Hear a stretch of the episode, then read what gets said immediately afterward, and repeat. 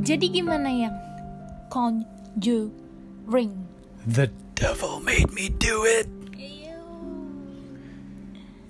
Itu film pertama aku setelah satu tahun lebih tidak ke bioskop lagi.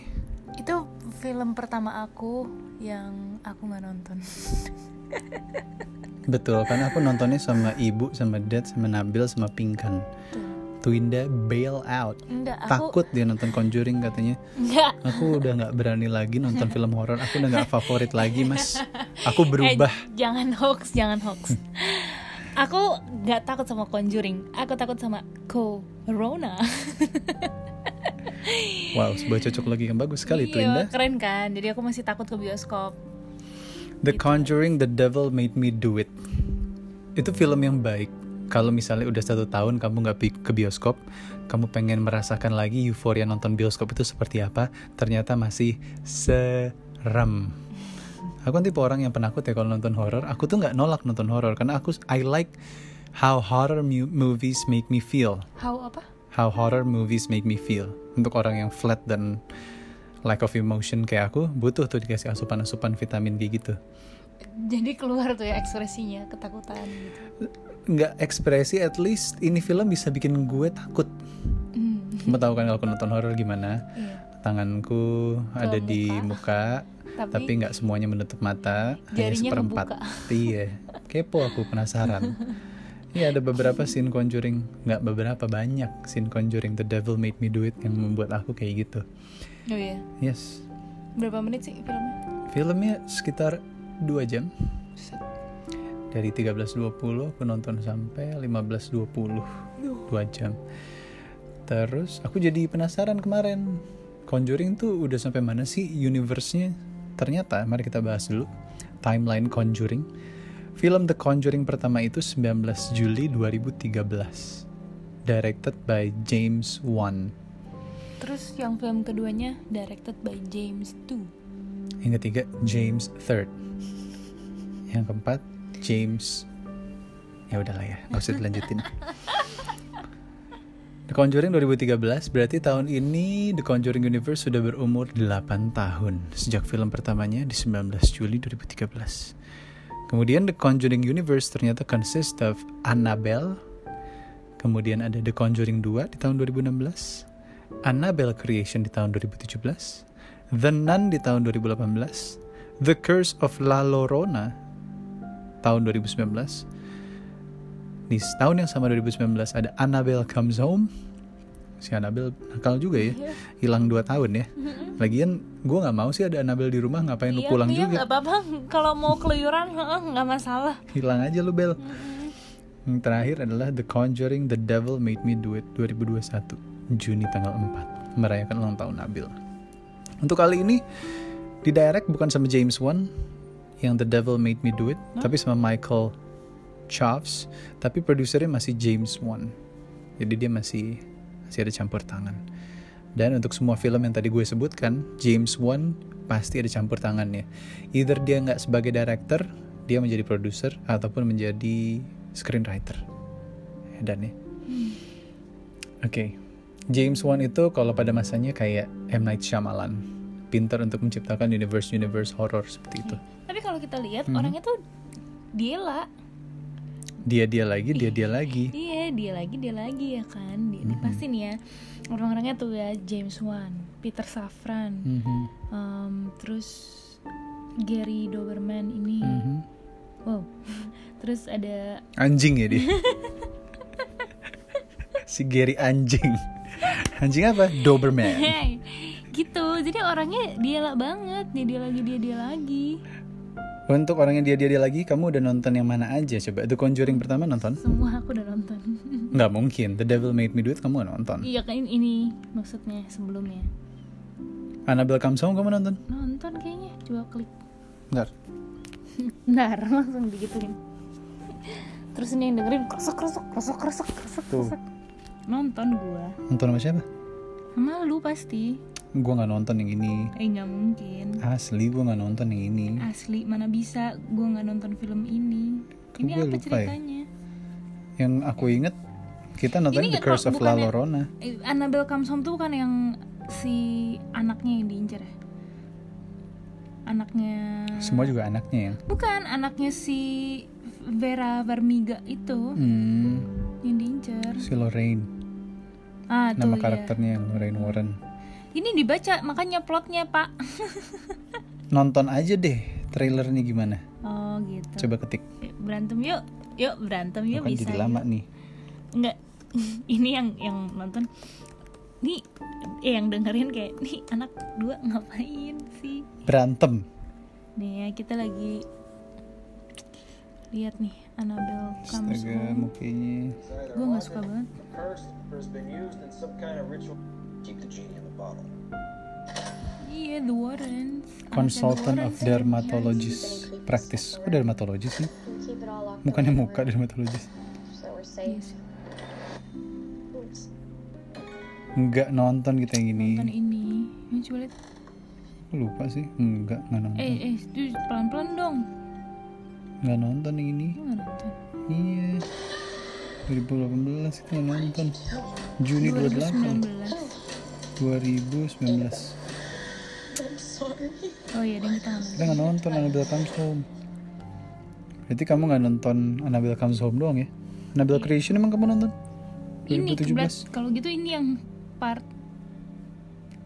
tahu deh 2017 gue. udah ketemu gue tuh. nonton gue nonton Yakin? mungkin, iya nggak mungkin aku nggak aku missing out tuh nggak mungkin banget aku tuh secinta itu sama The Conjuring Universe aku nonton The Conjuring yang pertama aku tuh senyum senyum aku kayak gila gila gila Oke, Conjuring yang kedua Jangan aku tepuk tangan dengan temenan sama Twinda. Nonton Conjuring. Masa ketawa-tawa? Ih, maksudnya aku ketawa gila nih orang keren juga bisa bikin kayak gini mau gitu sehat kan nih? Ih, aku banget setan ketawanya. Oke. ya Empat hal yang tidak diketahui tentang film The Conjuring. Coba kita lihat ya. Ritual sebelum syuting. Sudah menjadi kebiasaan yang penting, syuting semua film The Conjuring dan spin-off mereka dimulai dengan ritual doa yang dilakukan pastor sebelum syuting. Hmm, Pasti. Iya sih, soalnya kan coba kalau misalnya mereka main syuting-syuting aja, mereka kan kasih adegan-adegan memanggil-memanggil arwah gitu kan. Betul. Kalau eh kepanggil beneran gimana? Ya datang. iya kan panik dong. Datang bopong, pulang Salah. bopong. Aduh, Konsisten ya setannya. Apa kalau jelangkung? gendong. Datang gendong, pulang bopong. Iya, yuk lanjut. Yang kedua, hal yang tidak diketahui dengan tentang Conjuring, James Wan absen sebagai sutradara. Tuh, Bener. Tahu tadi udah dikasih tahu Maeda. Iya, jadi Conjuring The Devil Made Me Do It, James Wan tidak menjadi sutradara. Oke, The Conjuring 3, horror Conjuring tergelap. Aduh, Tolong lighting, dong. ini lighting man-nya nih, lighting man-nya iya ya. sih, benar. Tapi iya, so far itu tergelap. Ingat nggak di Conjuring 2 itu kan filmnya cuma di rumah doang, yang kita kira itu udah gelap banget. Hmm. Ternyata ini makin gelap yang di Oh. Conjuring 3. Ini gaffernya nih kayaknya. nih. Gaffernya men. Gaffernya bikin, aduh kurangin aja deh lighting-lightingnya. Yes, pengen tahu tentang Gaffer lebih? Silahkan dengerin episode yang ada judul Gaffer ataupun 1917 di Tentang Nada. Oke, tokoh asli dalam kisah The Conjuring 3. Iya, berarti The Devil Made Me Do It ini Conjuring 3 ya. Jadi kehidupan nyata si karakter utamanya Arnie Johnson sama Debbie Glatzel itu nggak pernah goyah dalam komitmen mereka satu sama lain selain selama 41 tahun mereka bertemu. Wow. Iya, jadi di filmnya itu yang kan ceritanya tentang si Arnie sama Debbie ini. Mereka lagi OTW mau menikah di film ini. Tapi di tengah jalan Arnie-nya tuh kesurupan. Nah, tapi at the end of the movie dikasih tahu kalau hey, si Arnie sama si Debbie masih bersama sampai saat ini gitu. Yang di mana istrinya meninggal di tahun 2021. Hmm? Tuh, sang istri meninggal di 2021. Oh iya ya.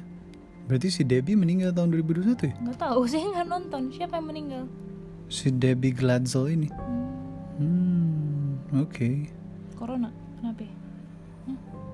Si, si tahu banget si kenal si Mau- Debbie. Mau kita cari tahu. ya enggak lah, ngapain?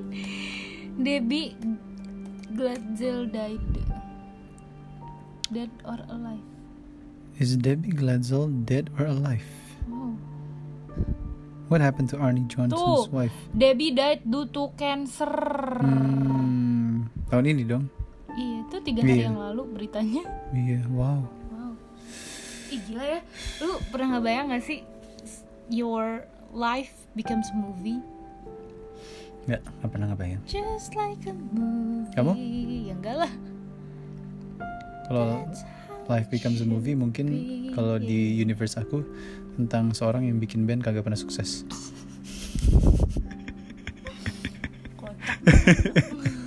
The Life of a Loser. lol Lucu ya? life of a loser lol Keren tuh. Life of a Loser. Oke. Oke nanti gue produserin ya. Guys bantu aku. Yuk support Eda. Ayo kita bikin crowdfunding. Kita mau bikin film Life of a Loser. Yuk bisa. Yuk Eda. Yuk Life bikin. of yuk a sukses. Bachelor Loser. Gak usah pakai bachelornya. Itu udah enak banget. Kalau ada bachelor jadi lobel. Life of a Loser. Berarti lol ya? lol. Lol. ya kan? Keren kan? Oke, nice. oke terus Iya.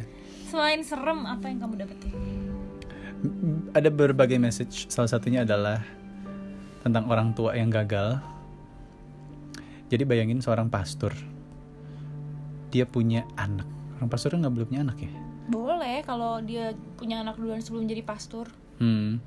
Kalau yang dicerita ini kayaknya pastornya diem-diem jadi pas anaknya lahir gereja nggak nggak tahu sama sekali tentang anaknya ini. dem. Jadi di, diumpetin lah ibaratnya. masalah banget guys Nama anaknya Ayla, Isla tulisannya. Nah ternyata si pastor ini dia punya kerjaan untuk menyelidik tentang cult yang namanya cult of Ram. Ram as in domba. dom uh, Iya. goat kan Iya. Mm-mm.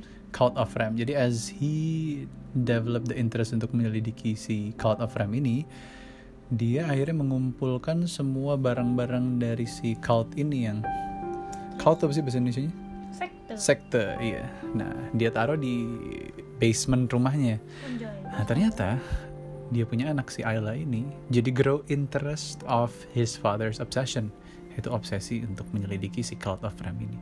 Sampai akhirnya anaknya si Ayla ini menjadi the cult itself yang sell her soul to the devil. Menjalankan altar iya bumerang. iya jadi message yang gue tangkap kadang bahaya ya obsesi seorang parents terhadap anaknya. Ya yang tadinya kita mungkin tidak mau anak kita menjadi seperti itu akhirnya dia malah kepo dan menjadi sekte. Gitu ya. Karena anak itu meniru fotokopi. Iya. Mau lo bilangin kayak apa pun hmm. belum tentu dia 100% nangkep. Hmm. tapi anak udah pasti bisa niruin. Hmm. jadi you gotta show it to them Iya dan it turns out kalau hey yang namanya good parenting bad parenting itu tidak ada ya. Jadi cerminan anak ya based on bagaimana kamu menjalani peran kamu sebagai orang tua. Cerminan bener kata kamu tadi. Tidak ada baik dan buruk semuanya harus dicoba dan kadang bahkan kita tidak mencoba sebagai orang tua ya. Mungkin kita hanya melakukan aja habit kita sehari-hari akhirnya anak kita niru. Oh, maka kalau mau become eh kalau mau anak lo jadi better person then you ya lo juga harus transform yourself to better person Transform. transform Nah, tapi kan once we transform into a better person, apakah itu juga menjadi uh, maksudnya membuat pengajaran kita kepada anak menjadi lebih baik? Gak tahu juga kan?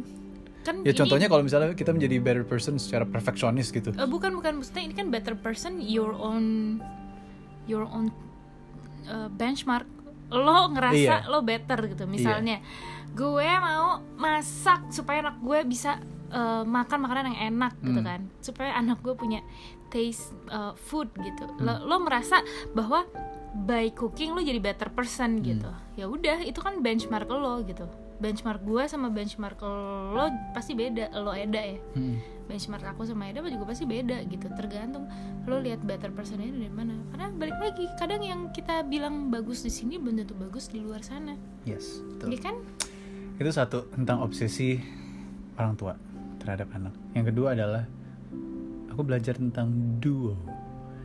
Ini si Ed Warren sama Lorraine, suami dan istrinya. Ed diperankan oleh Patrick Wilson, Lorraine diperankan oleh Vera Farmiga. Secara nggak sadar kita udah 8 tahun ditemani oleh duo ini. mereka nikah beneran gak sih Enggak, beda. oke nanya Tapi emang edan ya ininya. Iya, friendshipnya tektokan nih Iya berarti udah 8 tahun kita ditemani oleh duo ini dan it's safe to say kalau ngomongin soal duo mungkin jawaban gue udah bukan Batman and Robin lagi atau Peanut Butter and Jelly atau ataupun Bonnie and Clyde E.T. Eda Twinda Oh, aduh, extraterrestrial. Ya. Aku ngelihat Ed sama Lorraine ini udah duo sih. One of the duos in pop culture lah. At least in Conjuring universe.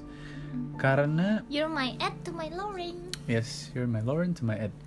Jadi ada scene di mana si Ed sama si Lorraine itu main ke Massachusetts, main ke kantor kepolisian, ketemu sama chief polisi sana untuk menyelidiki ini altar cult ram ini yang berbentuk kayak buaya dan ada gunting gitu di tengahnya. Itu punya cocokologi apa sama sama temuan polisi? Karena mereka harus gini yang mereka berdua lagi ngejalanin case di mana jaksa pengadilan itu nggak percaya kalau misalnya ini si Arnie ngebunuh gara-gara demonic possession. mereka nggak percaya. Lu kasih gue buktinya, bukti yang nyata, baru kita maju ke pengadilan gitu. Akhirnya mereka ke Massachusetts ketemu di Chief Police Department. Terus mereka ngobrol, ya ada di, ya ada du. Dan akhirnya si chiefnya ini, oke nice. Um, si chiefnya ini eh, pengen tahu ability si Lorraine sebagai seer cenayang itu seperti apa. Akhirnya dikasih tiga alat pembunuh dari pembunuh berantai. Udah tuh suruh tebak Aduh Nah, suruh tebak. Nah, terus diliatin sama eh, apa kolega-kolega polisinya kan dari luar ruang interview terus si Ednya kayak I will not have my wife here today as a show gitu. Kayak membela lah ibaratnya. Iyalah. Wih, gitu. Apaan Tapi sih, gitu kan. si Ednya udah ngomong gitu, si Lorraine udah gitu nih kan. udah tunjuk terus si chiefnya langsung kayak yang teman-temannya di luar langsung kayak wow gitu. Keren banget sih di situ Iya. maksudnya si Ednya sebagai suami menjaga istrinya dan istrinya tahu istrinya setelah Ed ngomong gitu baru dia ngelakuin ya, maksudnya istrinya nge-respect dong ini suaminya lagi ngebela gue tapi Ed- tapi I do it I have my own way to do it dan si Ednya nggak yang kayak ya kamu kok kayak gitu ngerti gak sih kamu kok ngerti gak sih kamu kok ngelakuin sih gitu Loh. Jadi pengen niru ya? Cie Jadi pengen Eh, apa sih Cie, cie, Terus yang terakhir cie. aku sempat bilang eh, sempat dengar testimoni Pinkan, iya yang Conjuring 3 ini agak sedih ya kak, terharu ya kak. Si Pinkan yang kayak, eh tapi terharu di mana ya? Pinkan, Bing Pinkan. oh ini kak, yang waktu ini, waktu apa si Lorraine-nya bawain pil obatnya si Ed di kalungnya gitu. Jadi ada scene di mana si Ed-nya itu harus minum pil karena kalau nggak dia gemeteran atau gimana gitu kan. Nah di ending scene setelah mereka berhasil membunuh si villainnya ini, si Ed bilang, I think I left my pills di rumah sambil gemeteran gitu. Terus si Lorraine-nya dari kalungnya dia, kalung liontinnya yang kalau dibuka tuh fotonya si Ed sama si Lorraine, itu dia nyimpen pilnya nih gitu. Gila. Itu bener-bener. Kalau kada luar kelar tuh Ed. Iya sih kalau kena debu-debu setan itu masuk ke situ wah kelar lu Ed. Iya jadi ya dari sisi suami istri itu saling melengkapi. That one moment bisa bikin aku terharu. Oh oke. Oke kamu ada pil yang harus diminum? ada. Oke beliin aku liontinnya dulu 蛮大。